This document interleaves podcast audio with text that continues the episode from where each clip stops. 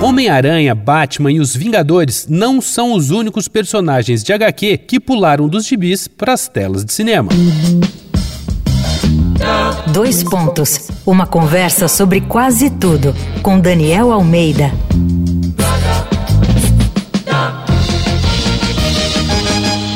Esse é mais um episódio da série Sem Tanga Nem Capa, aqui do Dois Pontos, em que o papo é sobre histórias em quadrinhos. E a gente vai falar de alguns filmes que talvez nem todo mundo saiba, mas foram adaptados de uma HQ.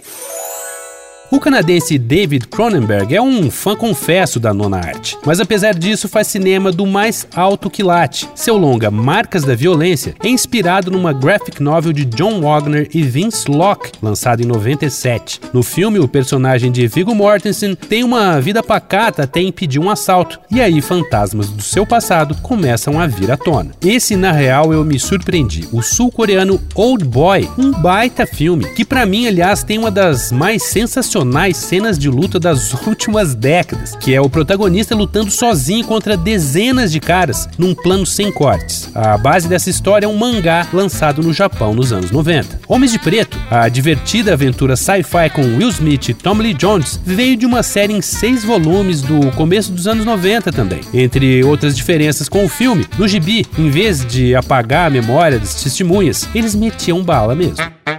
Na minha modesta opinião, os alienígenas mais assustadores do cinema até o momento são do filme No Limite do Amanhã, com Tom Cruise. E é por causa dessas criaturas assustadoras que o soldado vivido por Cruise fica morrendo e voltando à vida no filme, como num Dia da Marmota do fim dos tempos. O longa é baseado no mangá de Takeshi Obata, que também foi adaptado de uma novela de mesmo nome de Hiroshi Sakurazaka. Bom, vai lá no arroba Danico Illustration e dá uma olhada nas ilustrações inspiradas na série Sem Tanga Nem Capa. Eu sou Daniel Almeida, dois pontos. Até a próxima. Você ouviu Dois Pontos, uma conversa sobre quase tudo com Daniel Almeida.